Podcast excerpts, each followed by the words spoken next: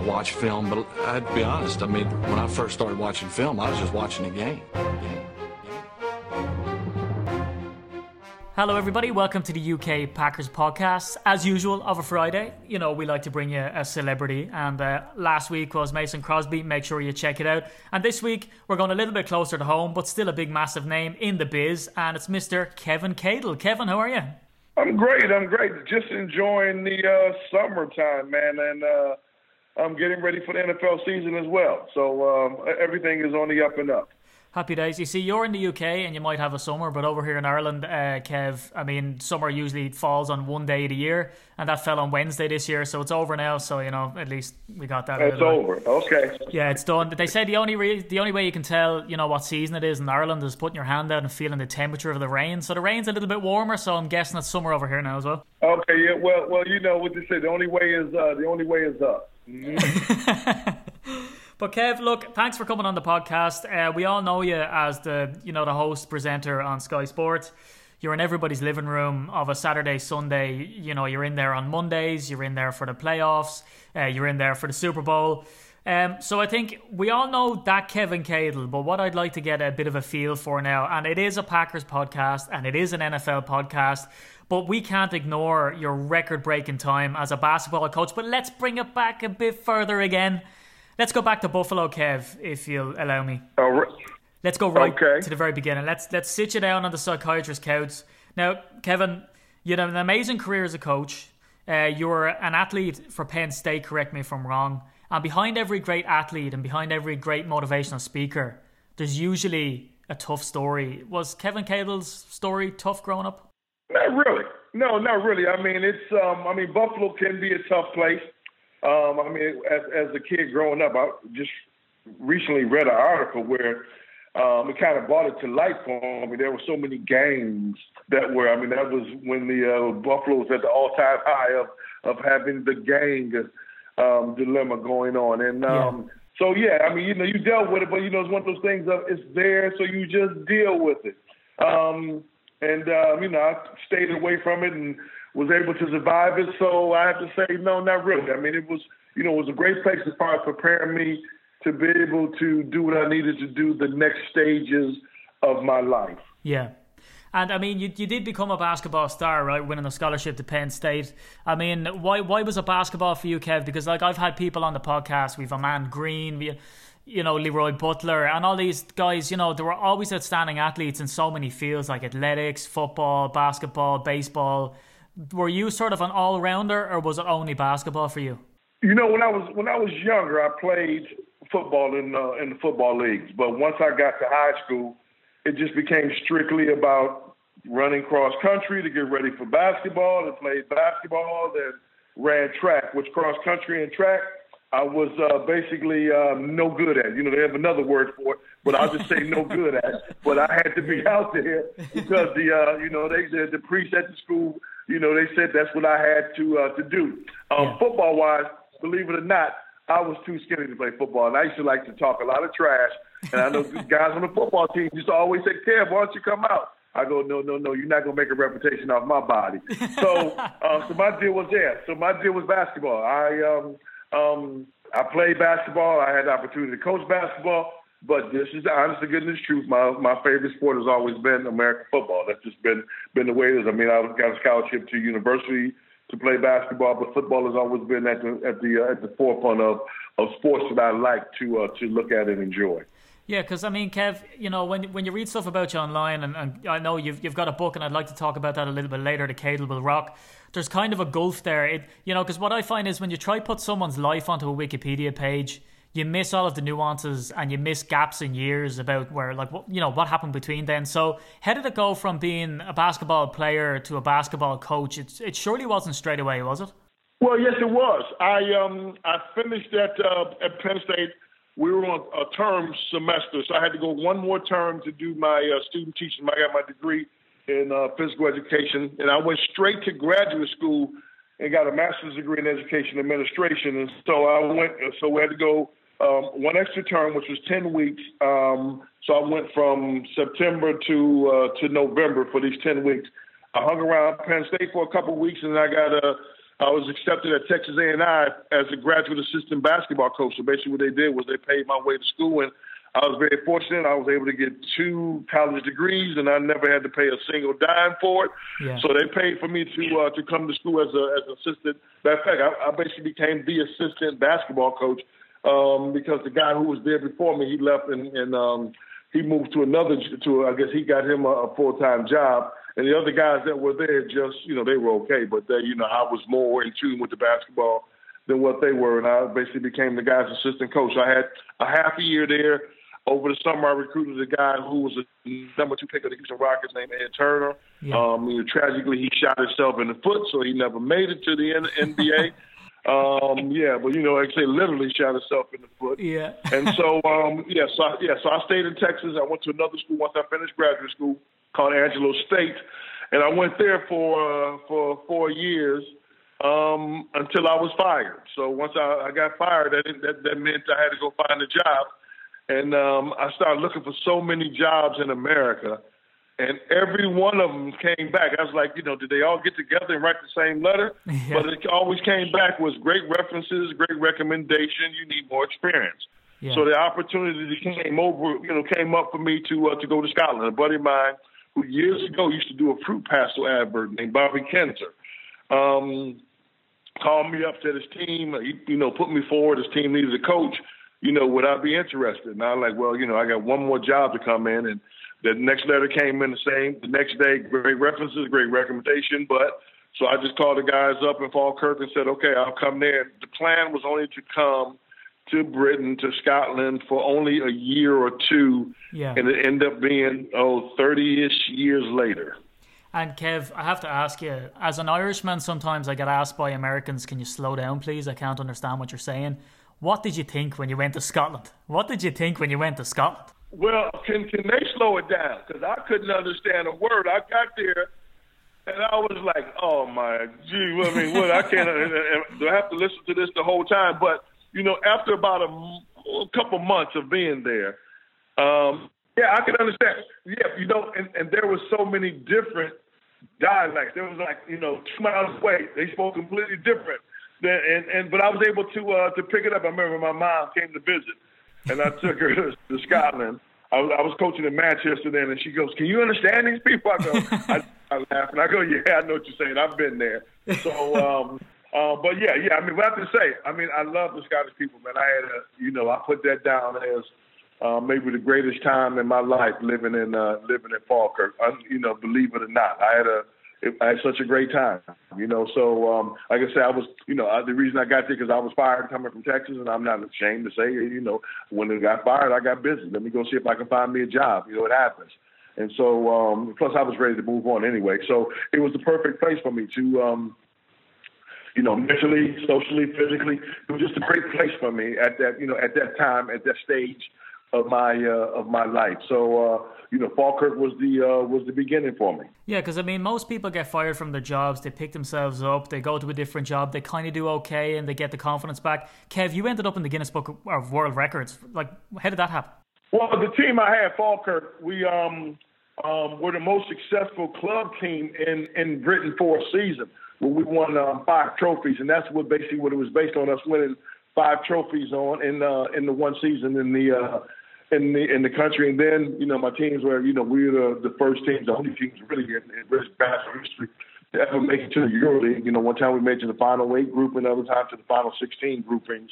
Um, so. Um, you know, it was just a case of just being around good people. I think that's one of the things that, you know, it, it, it always helps when you're around good, competent people who are like-minded. I had to sell them on it, but you know, the teams that I had, people became like-minded with me on some of the things that I wanted to to achieve. Yeah. And I mean, Kev, I mean, you know, when you speak, people listen. I, I put you on the same level as Jeff Reinebold. You know, Jeff could read the phone book and I'd be enthralled and I'd be sitting there listening to him just go from A to Z. You're the same. You have that sort of way about you, that charisma. Did that come with time with coaching and did you get into motivational speaking then? Or were you always a bit of a charismatic guy and that actually helped your coaching? Is it chicken before the egg? I mean, you know, which came first? Well, the, the, the speaking part was that came about from uh, once I decided, you know, it was the off season. I like, okay, let me see what else I can find to do. So I, you know, I'm throw a name out. It was, it was another name. It was an insurance company. So I go to this insurance company, and they had their yearly or quarterly, whatever it is, um, award ceremony. And the guy that was doing the speaking at the award ceremony, I'm sitting there thinking, forget this insurance stuff. I need to be doing what he's doing. I can do this far better than him. Yeah. Um, but also, you know, it, it, the aspect of it is it became a daily thing for me, and with same with Jeff, because we're coaches, you do that every day. I mean, it, it, it it's oxymoron with sports athletes. I, I always find it to be such a the wildest thing where that you know, if a person is working, you know, frying chicken every day or flipping hamburgers, I can see you having to motivate them. That that's something I can see having to motivate. Yeah. But when they're an athlete and they choose to become an athlete, you know, you don't make a professional athlete. They have to choose to to do that. And you still and you got to go and, you, and people don't. Oh, he's a great motivator as a coach. You know, like why? Why should I have to motivate this guy who chose to do this? But um, that's how profession works. And you know, and every single day you're doing some kind of motivational message to someone or as a group. You're doing some kind of stuff to to motivate them, to get them to be the best that they can be, so that as a group that you can be the best that you can be.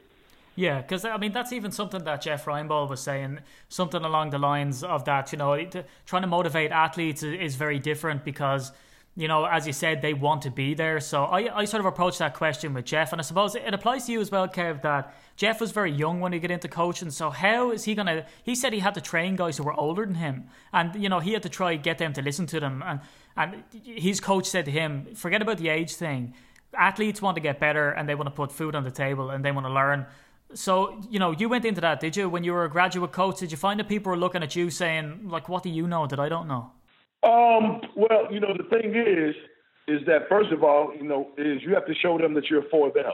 Yeah. Now, if you show them that you're for them, then what you want to put out to them is going to be acceptable. If you show them that I'm just all about myself, then it's going to be very difficult for them to accept what you're trying to to get across to them. I mean, I was 22 years old, you know, same age as most of the other guys that might have been on those basketball teams. Yeah. You know, but you know, I came in with, you know, my deal was to pump them up, to uh, to uh, um, help them to be better than what they actually were, and tell them that they were better than what they actually were, and to sell them on the idea that as a team we are better than actually we are playing. Um, but then I, I took that with me to when I became a head coach because I became a head coach and I was the same age as the guys professionally, you know. Yeah. And, and matter of fact, and one of the guys on the team was was my my best buddy. So everybody was looking at that to see how, um, you know, one, you know, a, a matter of fact, when I walked into the um, to the arena in Falkirk, Coasters Arena, I remember reading the lips on the uh, on the guy who's the general manager through this glass. As I'm walking in, you can see him saying, "Oh, he's so young," yeah. you know. And I'm like, "Oh, you know," but you know, it's the, the deal what it was. So I went in and just I, I to the guys on a motivational point, you know, and plus I showed them, you know, that my buddy was just like them. If he messed up, he was gonna get equal treatment just like the rest of them got if they messed up. Yeah. So you know the thing is, is if you treat people well, but you treat them treat them equal, um, then you got something going. Because I think that's one of the things that I learned from my my college coach. My college coach um, uh, end up being the, uh, Chicago's Bulls. First three years, the Chicago Bulls won the NBA title. My um, my college coach was the defensive coach for the Chicago Bulls. Yeah. But as a college coach, um, he didn't really know how to treat people. Yeah. You know, so and I learned that, you know, it's the thing I learned when people ask me, what did you learn from him? You know, you didn't seem to get along with him. No, I really didn't get along with him that well. But I did learn from him how not to treat people. Yeah. And that, you know, that no matter if you're the first guy or you're the last guy, all you want to do is be respected. Now, if you re- if you respect me and I'm the 15th man, I'm going to go to war for you. But if you disrespect me and I'm the 15th man, when it's time to go to war, don't call me, call somebody else. So, you know, that's the thing I learned is that no matter who it was on the team, who you're dealing with, as long as you gave them their respect – then they will give it back. And when it's time to go to war, from practice sessions to games, everybody's going to be in tune. Yeah, Kev, I mean, you're so passionate when you talk about coaching. How did you pull yourself away from that to step into the media? How did it happen that you ended up stepping away from coaching and stepping into the Sky Studios? Um, because I burnt out. I, I did it on two or three occasions, and, and I mean, burnt out is one of those things that you really can't describe. You know, I think my thing was that um, um, I never took the time to smell the coffee. I didn't say exhale, but yeah. to smell the coffee. What I did was, if we would win a trophy, I would think about, okay, what's next? You know, if the year ended on an up or down, it wouldn't be a case of, okay, let me relax and enjoy the, the finality of it and get ready. It was all about, okay, what's next? It was always all about what's next, okay, what's next? And I never took the time to relax and enjoy life and smell the coffee. And basically, my, my, my battery just burnt out from not doing that. So, yeah. um, you know, it was it was my own fault, but that was that was just that was my persona. You know, I, I I wanted to push it. I wanted to push the envelope. I wanted to be the best. I wanted to try to to to achieve certain things that had never been achieved before. I wanted to go after that European Cup. Um, you know, so just case of just having to push it, having to push it, having to push it, and just my battery just said no mas. Yeah, because I mean, your your book, uh, Rock the Cadle, is out, uh, and you can buy it through your website. Is that right, kevincadle.com? Yeah, yeah, yeah, from kevincadle.com, yep. Yeah, mm-hmm. and you have all the stories. So I'd love to delve into some of the stories, but again, okay. I mean, you know, uh, some of the stories that are on there about going and dodging bullets, about hanging out with the KGB. Is there any little taster stories you can give someone without giving the whole game away? Because I mean, that's the whole point of the book. But what, what's your one favorite story from your basketball time, away from sort of the burnout stuff and just some of the craziness that you experienced? Well, I know the once we went to um, to play uh, uh, international European game in Turkey. We beat the Turkish team um, in London, and so we went there to play. And so, you know, usually they're supposed to send someone as an interpreter. So yeah. they never sent anyone as an interpreter. Um, so we end up uh, um, uh, not practicing what you're supposed to practice the day before the game. Nobody came throughout the game. We never really practiced the day of the game. um, and so they send a bus driver, but there's no interpreter with the bus driver. Yeah. So as we drive up, he, now who goes in the front? He stops at the front of the building. I mean, I mean, all these fans were out there and they were pumped up. Let's say, and and he and he opens the door. I said, no, no, no, we don't go in the window. We must have to go in the back. He opens the door. The the, the Turkish fans start rocking the bus. Jesus. So I say to my guys, okay, now we're gonna have to get off. We're gonna have to walk through this crowd. Yeah. So we gotta walk through the through this hostile crowd and we get to the uh, foyer of the arena. So it's like, oh, you know, nobody in the foyer. We like, you know, it's like exhale now. Oh man, that was kind of crazy. Yeah. So so now we got so now I mean, but we're in the foyer, but the arena is going to be down. So we know that we're going to find a door and walk down. Yeah. As soon as we opened the door, it was like a surprise party. 17,000 Turkish fans just went crazy. Now we got to walk from the top of the arena oh all the way down to the bottom. I mean, they're throwing, they're throwing stuff at us, doing everything. We finally get to the bottom we get to the locker room. I tried every motivational ploy that I had, and yeah. it just didn't. It didn't even go in one year and out the other. It just went right across their forehead. I go, well, that's a good one. That, I'm like, well, they got us. They definitely got us on that one. So it's just some of the games that you have to play of being in the in the European competition that you have to be uh, have to be ready for and aware of.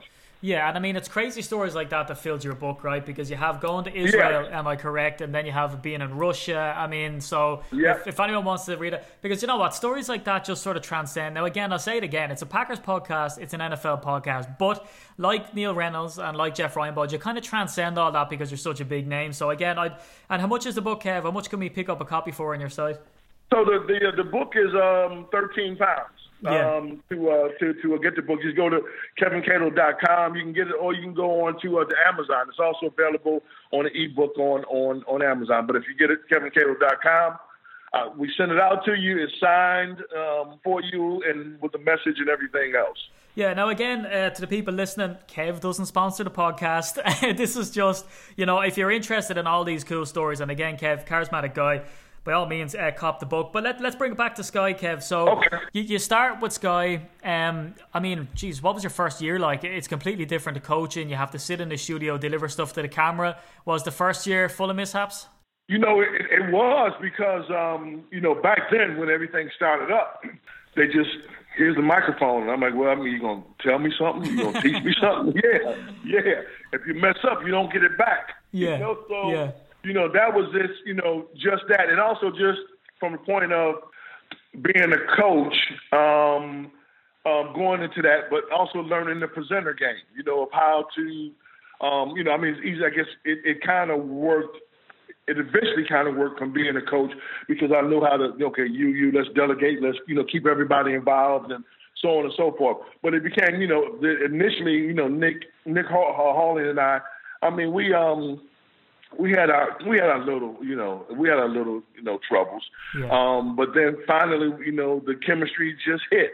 You know one day we just looked at each other and said you know you leave your ego at that door, I'll leave my ego at this door, and let's just go have some fun we both really love this American football. Let's just go have some fun and enjoy it. And I think once we did that, then that's when everything started to, to fall in place for for us and for the show. Yeah, and did you find like that, Kev? There was a lot of that in the media that you'd meet some characters who, once the camera comes on, they're brilliant, but when the camera comes off, you know, it is full of ego. Like, do you know who I am? Because if we look at the NFL stars now, it's the highlight reel catches, it's the Super Bowl rings. You know, I asked Ahman Green on the podcast. I said to him, "What's the difference between college fo- football and, and you know hitting the pros?" He said, "Well, he said college football, everyone's there for themselves, you know, there for the team. But once you hit the pros, it's all just about me. It's about my money and my family and my cars and my stuff."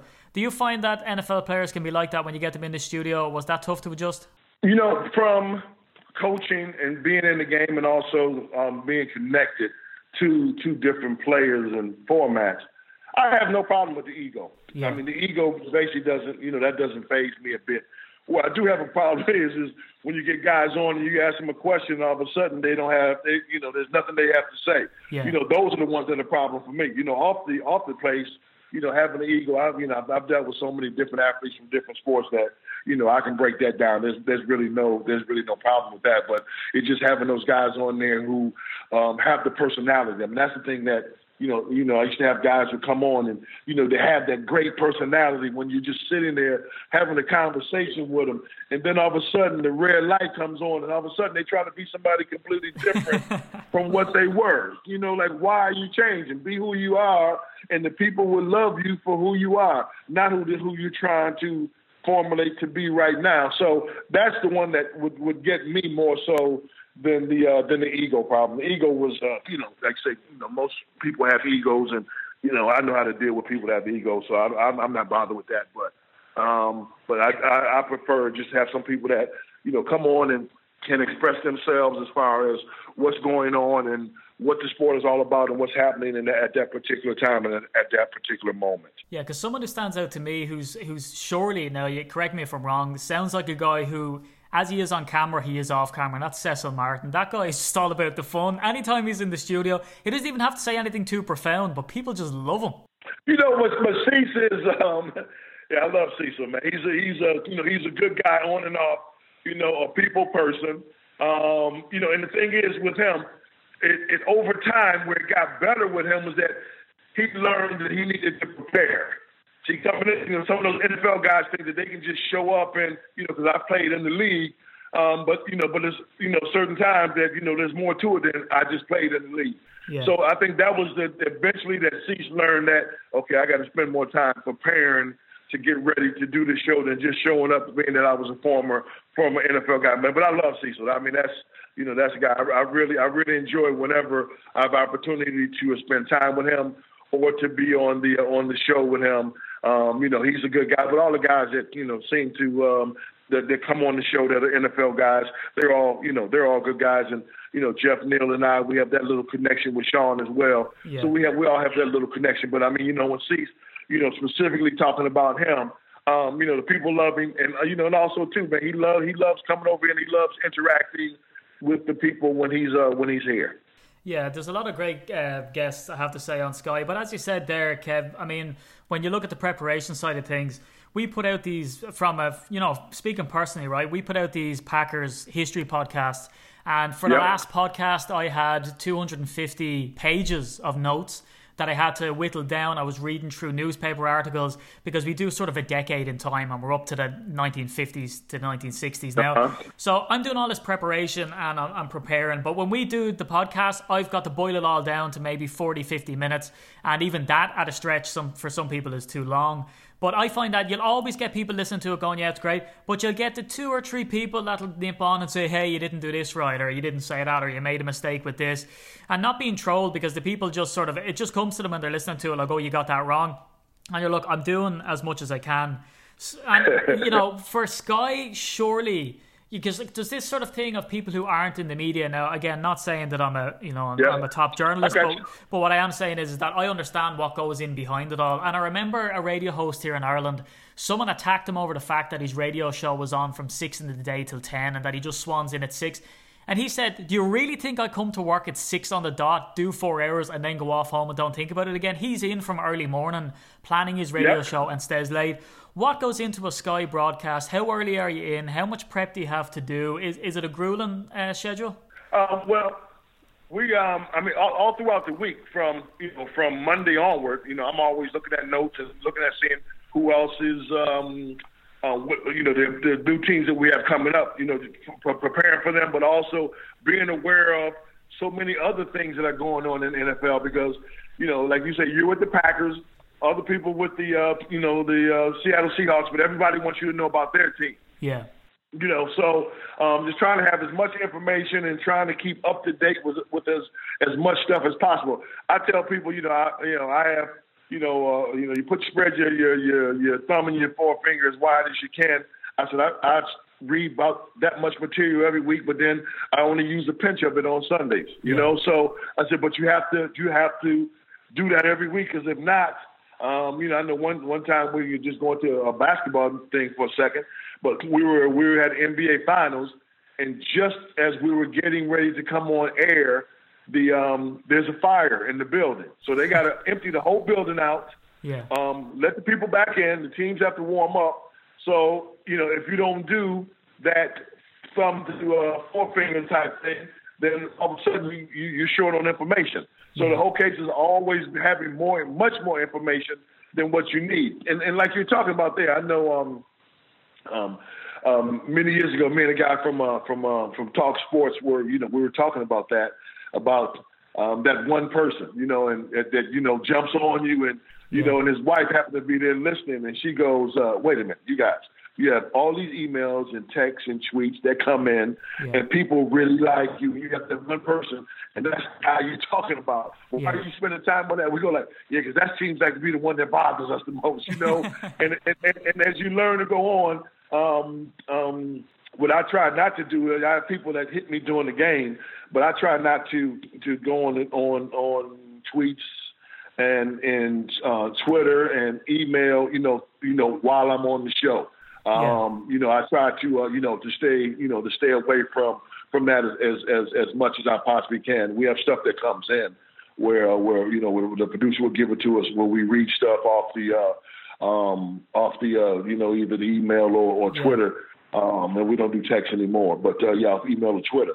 So yeah, so we'd have stuff, but you know, I tried, you know, my best to to stay away from it once the uh, you know once the the game comes up because you have those those negative comments and really, you know, for me at that time is really not the time to hear, you know, if you, and also too, uh, you know, like you said with your buddy, if it's a negative comment yeah. and it's construction, uh, constructive on how maybe you might have done this maybe a little bit better or whatever versus just to have to make just to criticize just to criticize yeah. i mean that you know i'm not i'm not really feeling no so um so yes we get them so you learn to deal with them and you learn to keep it moving yeah because i mean we we experience people on on game day because we do sort of game day tweets and yeah. Our, you know our tweet impressions reach up to a million a month so like you know we have such okay. a yeah we have a vast reach you know and actually the podcast that we're on now became the number one NFL podcast in the UK. So it jumped even ahead of Inside the Huddle with your buddies and, you know, yep. some of the other ESPN ones. So it does reach a, a wide audience. And we do get people on game day. We've had people before, and this is crazy going out, setting up a brand new Twitter account, naming it UK Packers, something, something, something, bad words, and then just tweeting constantly at us, insulting us, insulting our families, and all this type of stuff you know, and how do you deal with that? Because 19 years ago, when you got into the game, yes, you could get criticized, but it was by letter. But how do you do it now, where people are hitting you on Twitter, they're Facebooking you, they're you know private messaging you, trying to email you? Is it hard to block out, Kev, or do you just not read any of that stuff at all? Uh, well, well, you know, it's, it's a case of just having to block it out um, because it's going to be there. You have people that, you know, there's some people that that that's that's what their engine is all about. They they, they never get to me because I you know from being a basketball coach, you always you had haters that you had to deal with anyway. So um so you know that was something that you know you learn to tune it out. Yeah. And I think that's what I you know throughout the time you know if out there I just you know I don't pay attention to it. I just keep it moving. I remember. uh Nick said to me one after one one year we were doing the NFL together. He goes, "Okay, man, they were really brutal on us on the uh, on the uh, on the, the other day." I go, "Why do you sit up there and read that? I mean, that don't make sense to me, you know." So, um, so yeah, so now I um I just keep it moving, man. You know, people want to you know want to. uh uh, you know, be positive in a, in a, in a, in a, or even even if they want to be critical, but in a you know, in a in a friendly way, I can I can I can vibe with that. But if they want to be nasty about something, I you just keep it moving. There's no need to, to deal with that because there's nothing you can say and nothing you're gonna do that's going to uh, that's going to change that. So we just keep it moving. Yeah, because I mean, we love you being on Sky Sports. We don't want you to be affected by anybody. But what did scare me and scare a few of your fans out there was is during the season last season you dropped off. Derek Kennedy came in. I mean, was the hiatus something that you wanted to do? Are you are you going to be back full time on Sky this season? Hey man, that's something I'm not going to touch right now. okay. Okay.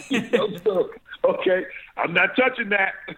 so I really, plus, plus, I really don't know. Yeah. To, to, to be honest about it, I, I really don't know about anything um, uh, what's going on right now. You know, so I would love to do it. Let's put it, you know, let's put it out there because I love what I'm doing. I love, um, you know, the people I work with and the job and watching NFL and everything else. So I would love to do it. But as far as what's going on right at this particular moment, I really can't say one way or the other. I, I really don't know. Well, Kev, we really, really hope uh, that you're back because you're, you know, you're the absolute face of Sky yourself, Neil and Jeff have some unbelievable chemistry together. And again, you, you seem to, you know, just honestly really care about the NFL in the UK because where I find sometimes you'd be speaking to some American fans, they just don't get the fact that, you know, we're so crazy about the NFL over here. Some of them are in disbelief about it. I mean, when it comes to the NFL in the UK, have you seen, uh, are you flabbergasted by how popular it is now over here? Or did you always see it coming because you had your finger on the pulse all those years? Well, you know, I don't know if I had my finger on the pulse, but um, I've enjoyed watching the progress of it, you know, and being a part of, you know, the building of it and seeing it go from where it was. And these are not my words; these are Alistair Kirkwood words. So let me just put that, you know, head of NFL uh, UK, who's who came on the show once and said that um, when we started, the NFL went from the 17th most watched sport on television in the UK to now it, it became the sixth most watched sport on television yeah. in the UK. His words, not my words. So from being there um, when it was the 17th to where it is now, and seeing you know the the amount of people coming in, the youth that are coming in, the parents who are introducing their kids to the game, um, and I think that is uh, is, is going to be the the main lifeblood of it. Is everyone teach one, or everyone teach two, or everyone teach five. Um, you know, that's going to be the lifeblood of it is, you know, the people who are really into it, don't just keep it to yourself. You know, spread the word, get other people involved. Let them see the, the greatness of what the game is all about, you know, other than just Super Bowl Sunday. More to it yeah. than just Super Bowl Sunday.